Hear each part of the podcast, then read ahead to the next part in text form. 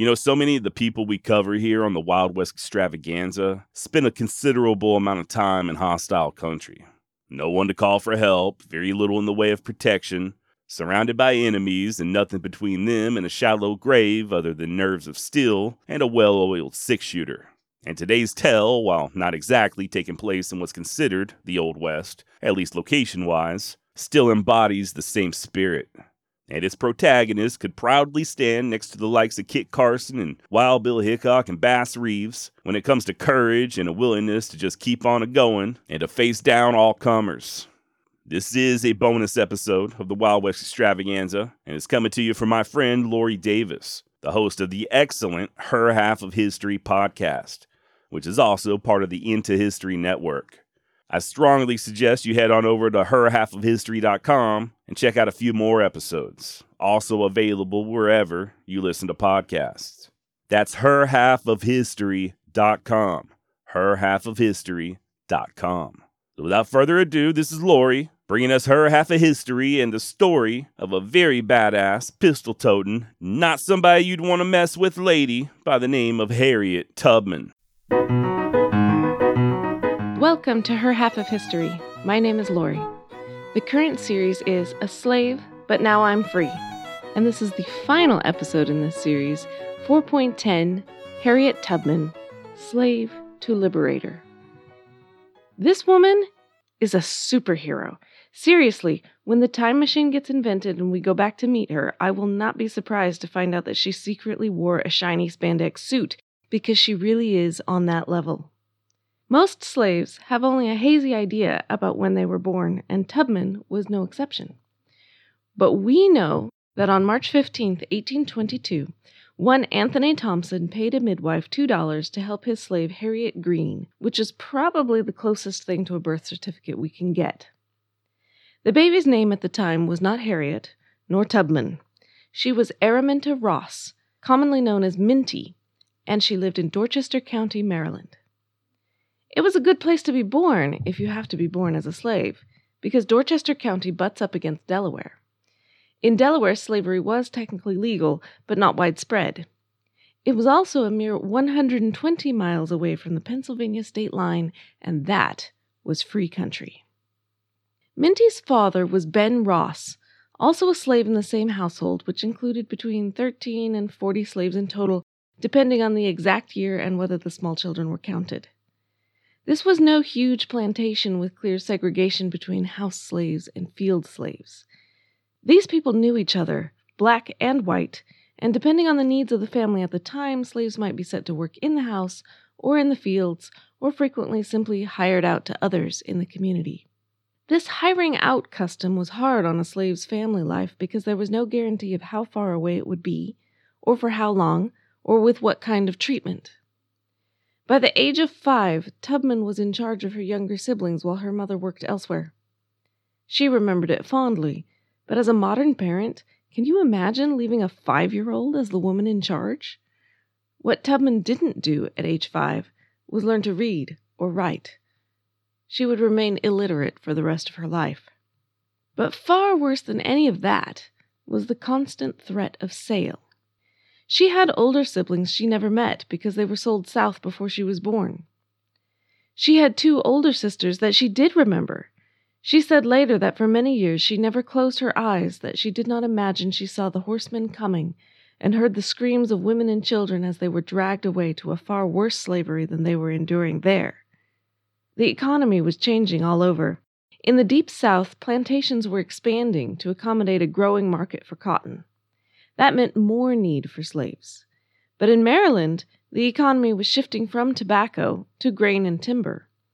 Grain and timber didn't require year-round labor, so a slave was an expensive way to go. Hence the hiring out, or possibly the sale. You couldn't even count on a master to be above board about it. There were abolitionists about, publicly shaming masters who sold their slaves south. And breaking up slave families led to discontent. So some masters sold their slaves secretly and then claimed the slave had run away. This was something that could happen to a slave at any moment, with no warning. Harriet was never sold, but she was hired out. One of her first tasks was to prowl the marshy wetlands to monitor the muskrat traps in winter time. It was cold and wet. She was 7 years old. Unsurprisingly, she grew ill and was sent back home. She got better, just in time to be hired out again. Some of her masters beat her if her work was not done to their satisfaction. She bore the scars of whiplashes for the rest of her life. At one point, her ribs were broken, but by far the worst injury wasn't intended for her at all. She was a teenager then and hired out as a field hand. A fellow slave tried to run away. The owner threw an iron weight at the escaping slave. He missed. It hit Harriet in the head and broke part of her skull. They carried her to the house, let her rest for 2 days, and then sent her back out into the field. The head injury never fully healed. All through her amazing life, she would sometimes suddenly lose consciousness for a few minutes. Some have speculated that she suffered from temporal lobe epilepsy, or TLE. She also saw visions, heard sounds no one else could hear, and experienced sudden joy or fearlessness, all of which she interpreted religiously, but elsewhere has been suggested as symptoms of TLE. Regardless of your opinion on that, the religious aspect was not trivial to her success. Christianity, despite being the religion of their oppressors, was one of the few support systems available to slaves. The evangelicalism of the 19th century touched them strongly, and the promise of salvation was both spiritual and literal to them. Tubman later viewed her attempts to free the slaves as a holy crusade given to her by God. In the meantime, though, she was still a slave, and still hired out as soon as her head was good enough that anyone would take her. She worked both indoors and out, and was well known for her astonishing physical strength, a characteristic that would serve her well in the future. In 1844, she married a local free black man named John Tubman. She also chose to be called Harriet, and thus Minty Ross became Harriet Tubman. By this point, she had largely come to a new arrangement with her master. Instead of his doing the work to find employers and hire her out, she hired herself out. She paid him the $50 to $60 per year that her labor was supposedly worth. Anything extra, she kept. She bought her own pair of steers. Then she could hire herself out with a team, plowing fields and hauling timber. This was not just a taste of freedom, it was also an education. Because the logging camps and the wharves where the logs were sold was a male world. More to the point, it was a black male world. Often a free black male world. These men knew where the safe houses were. They knew how to travel by water and how to communicate to each other without writing a letter. Still, escaping was highly risky, and Tubman might not have done it, except that her owner died. His widow found herself in difficult financial circumstances, and there was a collection of slaves easy to convert into ready cash. It was time to run. In 1849, Tubman and two of her brothers slipped away. The practice of hiring out helped them because their absence was not immediately noticed. It was not until 2 weeks later that an ad appeared describing Minty as about 27 years, of a chestnut color, fine-looking, and about 5 feet high, with a $100 reward if taken out of state and $50 if taken in Maryland. The first attempt failed. Her brothers were scared and worried about leaving their families. But in October, Harriet tried again, this time on her own. She made it to a safe house, and a Quaker man loaded his wagon with her in the bottom and drove her to the next safe house. With the help of the Underground Railroad and the guidance of the North Star, she eventually crossed the Pennsylvania border. "When I found I had crossed that line," she later said, "I looked at my hands to see if I was the same person. There was such a glory over everything. The sun came like gold through the trees and over the fields, and I felt like I was in heaven." Turns out that even in heaven you can hear bad news. Tubman was in Philadelphia, working as a domestic laborer, when she heard that her niece Cassia was to be sold. Tubman had been free for only about a year, but she turned right around and went back to slave territory. Cassia and her two children were spirited away by log canoe and safe houses. It was Tubman's first success as a liberator of others. A few months later, she was back for her brother and 2 other men. That was a success, too. In the fall of 1851, Tubman decided to return for her husband. She wanted him to come to Philadelphia with her. When she arrived, however, she found that he had abandoned her and taken another wife, and he wouldn't come. Harriet was initially shocked, hurt, and devastated, but also intensely practical. After her initial reaction, she dropped him too. But she wasn't going to waste a trip to Dorchester County, so she left John Tubman behind, forever, but she took a group of slaves with her back to Philadelphia. These were just the first of many trips back to Maryland in Tubman's self-appointed quest to free her entire family and any others who wanted to come along.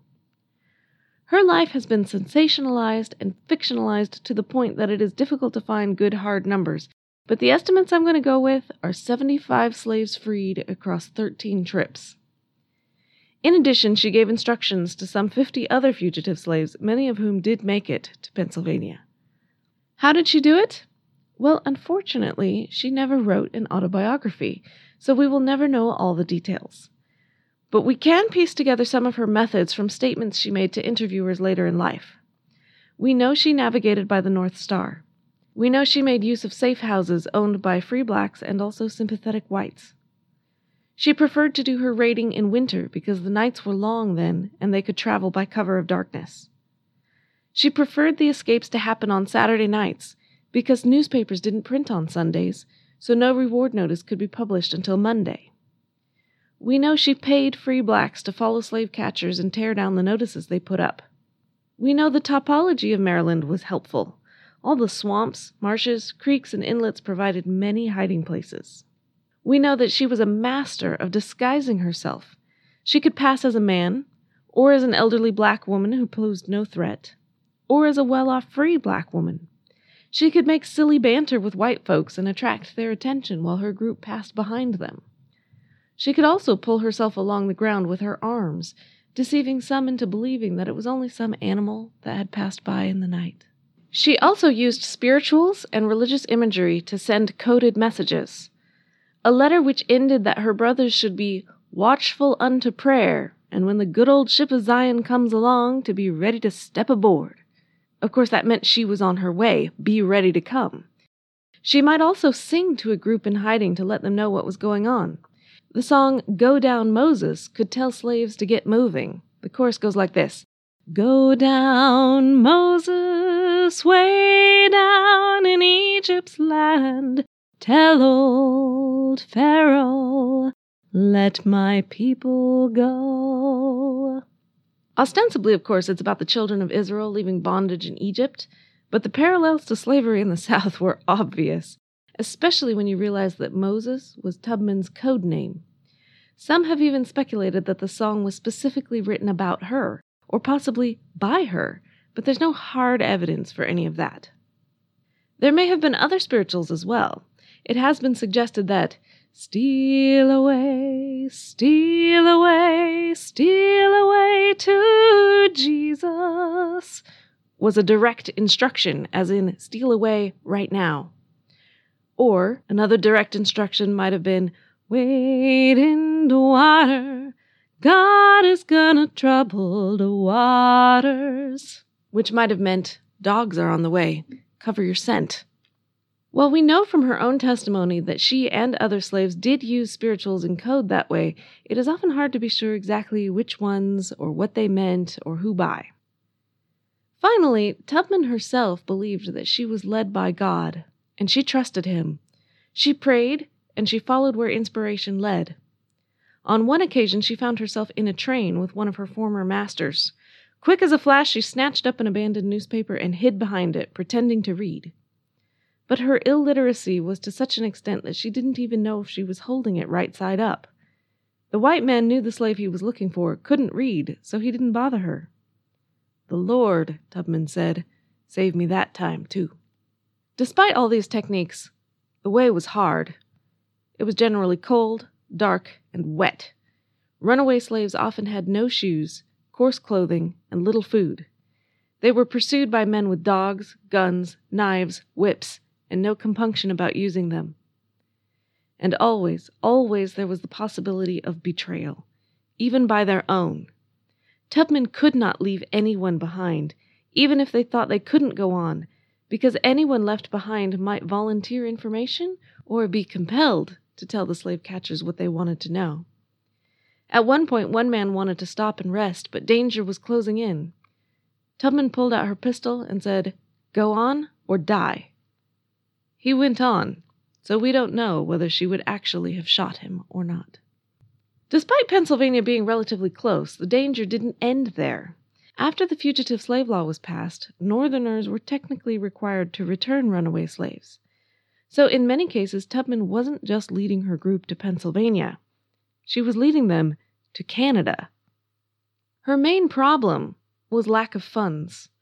Obviously, she was not earning money while she was on these expeditions, and it's not like she commanded an enormous salary as a domestic servant in Philadelphia.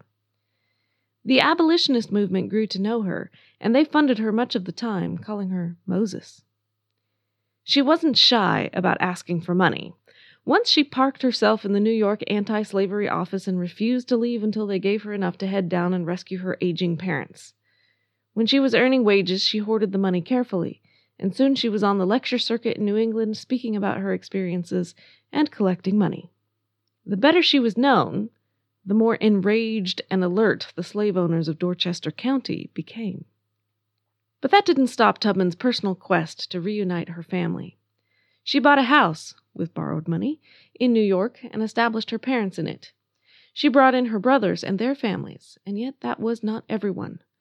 Tubman returned again and again to Maryland, trying to bring out her sister Rachel and her children, bringing others with her each time, but failing again and again to bring out the people she was trying to reach. Sadly, Rachel died before the right moment came, and her two children were still enslaved when the war broke out. Even if none of the above had happened, Tubman would still be a superhero for her work during the war.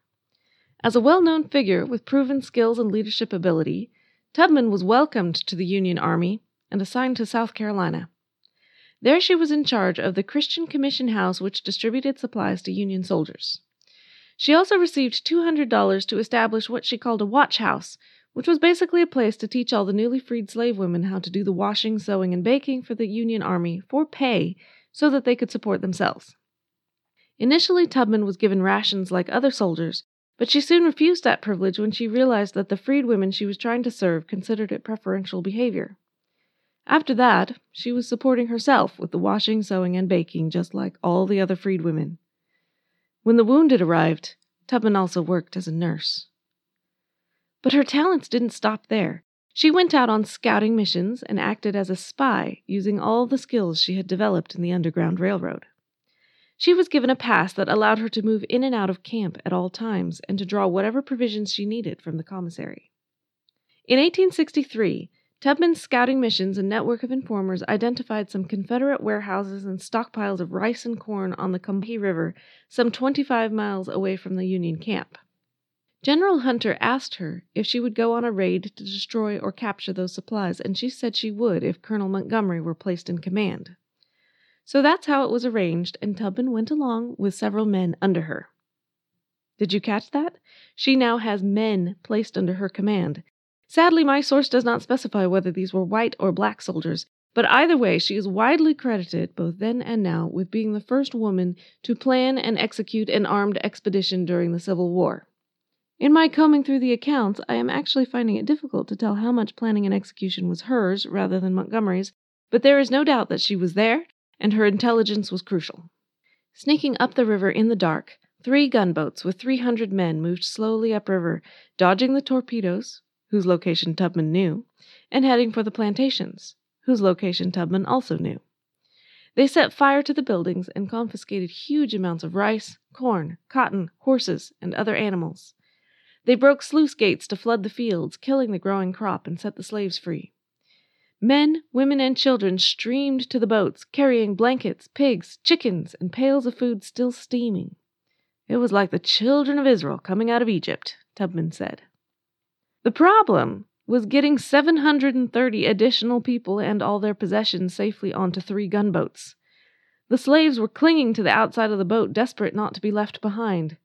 Sinking under the additional weight was not going to help anyone. Montgomery asked Tubman to calm her people down. And here Tubman says an interesting thing.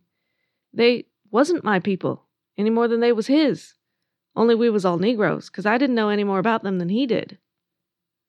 Sometimes with the distance of time and space, we tend to lump groups of people together as if they were all the same. I certainly would have assumed that Tubman, as an escaped slave, was very much like these very recently escaped slaves, but that's not how she felt about it. Her people were those of Dorchester County, Maryland, which she knew very well, but these people had relationships she didn't know and experiences she hadn't shared. They even spoke a different dialect. Tubman and these people stared at each other for a couple of minutes while she wondered what to say. And then she decided not to say anything. Instead, she sang to them. Soon, people on the banks joined her, clapping their hands and shouting, "Glory!" And the evacuation restarted, with people lining up to board the boat one at a time. They spent a crowded night on board, enduring a violent storm, but in the morning the sun shone, and they pulled into the Union camp, and they were free. The northern newspapers waxed rapturously about the daring raid, the thousands of dollars worth of supplies destroyed and confiscated, the 100 or so able-bodied black men who immediately joined up as new Union soldiers, and most especially the daring black heroine who had led the charge. The Charleston Mercury ignored the black heroine and reported the episode as certainly a very mortifying circumstance. For the rest of the war, Tubman would move seamlessly between an amazing variety of roles: cook, laundress, teacher, spy, scout, provisions master, nurse, fundraiser. It does not appear that she ever stopped moving, and it's astonishing to remember that she had health problems of her own the whole time. It's also astonishing to realize that the Union paid her very little for her services. She mostly supported herself through all of this, and when the war was over, they denied her a pension. This was partly racism. Black soldiers were paid considerably less than white soldiers. But it was also sexism. When Tubman finally did collect a pension in 1895, 30 years after the war was over, it wasn't even for her own services. No, it was the widow's pension for the service of her second husband, Nelson Davis. The New York Congressman Sereno E. Payne, at least, was on her side, calling the $8 per month widow's pension inadequate. Under his prodding, the government finally agreed in 1899 that she was worthy of an additional $12 a month for her nursing services. Her services as spy and scout were never paid for at all. Winning that fight, or at least winning it earlier, would have meant a great deal to Tubman, not just for the recognition, but also for the money itself. Her post-war years were no longer about abolition, but that didn't mean she was sitting around relaxing. She had a constant stream of people staying on her New York property, whether she herself was there or not. Her mother and father were increasingly frail, and various other family members and people in need lived there too. Food sometimes ran short. To raise money, she and her second husband ran a brick-making operation on the property. She also hired herself out as a domestic worker. Despite the need to support herself and her family, Tubman was a long way from done with activism. She went to D.C. to argue for better hospitals for black soldiers. She had her own Rosa Parks moment when she was ordered to move to the smoking car of a train because of her skin color. She refused, and was forcibly put there by three men working together. She ran fairs to generate funds to help the freedmen, many of whom were in terrible need. She spoke at women's suffrage events. She established a home to care for aging black people. If she were anybody else, all this would be the story. It's incredible. But as it is, it all feels like an afterthought to her Underground Railroad and Civil War work. In 1911, Harriet Tubman was finally forced to enter her own Harriet Tubman Home, Incorporated. She was 91 years old, and she was penniless. She died 2 years later, on March 10, 1913. The community put up a marker on her grave in which they quoted words she had said in 1896 after Susan B. Anthony led her to the podium to address a largely white crowd of suffragists. "I was the conductor on the Underground Railroad for 8 years, and I can say what most conductors can't say. I never ran my train off the track, and I never lost a passenger." My major source for today was Kate Clifford Larson's biography, Bound for the Promised Land. There's a link on the website, herhalfofhistory.com. You can find me on Facebook as Her Half of History or on Twitter as her_half. Reviews and comments are always welcome.